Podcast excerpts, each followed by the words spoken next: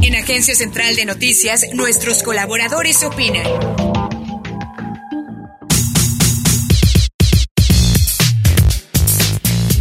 Este domingo el Papa Francisco afirmó que la economía de mercado no resuelve todo. Es un dogma neoliberal. Propone siempre la misma receta a diferentes problemas, la teoría del goteo, pero esta no resuelve la inequidad. Él propone, uno, una política económica que promueva la diversidad productiva y la creatividad empresarial para que sea posible acrecentar los puestos de trabajo. Dos, volver a la política que ponga a la dignidad humana en el centro y así construir las estructuras sociales que necesitamos. Tres, integrar a los movimientos populares para superar esa idea de las políticas sociales concebidas como una política hacia los pobres, pero nunca con los pobres, nunca de los pobres y mucho menos inserta en un proyecto que reunifique a los pueblos. Sin ellos, la democracia se atrofia porque deja afuera al pueblo en su lucha cotidiana por la dignidad en la construcción de su destino. No es una caracterización para México, pero lamentablemente describe al país tal cual pasa en los días que corren. Tenemos a un presidente que dice que terminó con el neoliberalismo por decreto. En los hechos, sigue el mismo camino, reducir a su mínima expresión al Estado, ya ha desaparecido programas sociales, invierte menos en educación y en salud y sigue la política fiscal del neoliberalismo. El gobierno de la Cuarta Transformación también aborrece a las organizaciones sociales y a todos los que no comparten su visión de gobierno para México. Se ha iniciado una persecución férrea contra los opositores violando el debido proceso. Las mañaneras se han convertido en el púlpito donde se lincha mediáticamente acusándolos sin pruebas. Dicen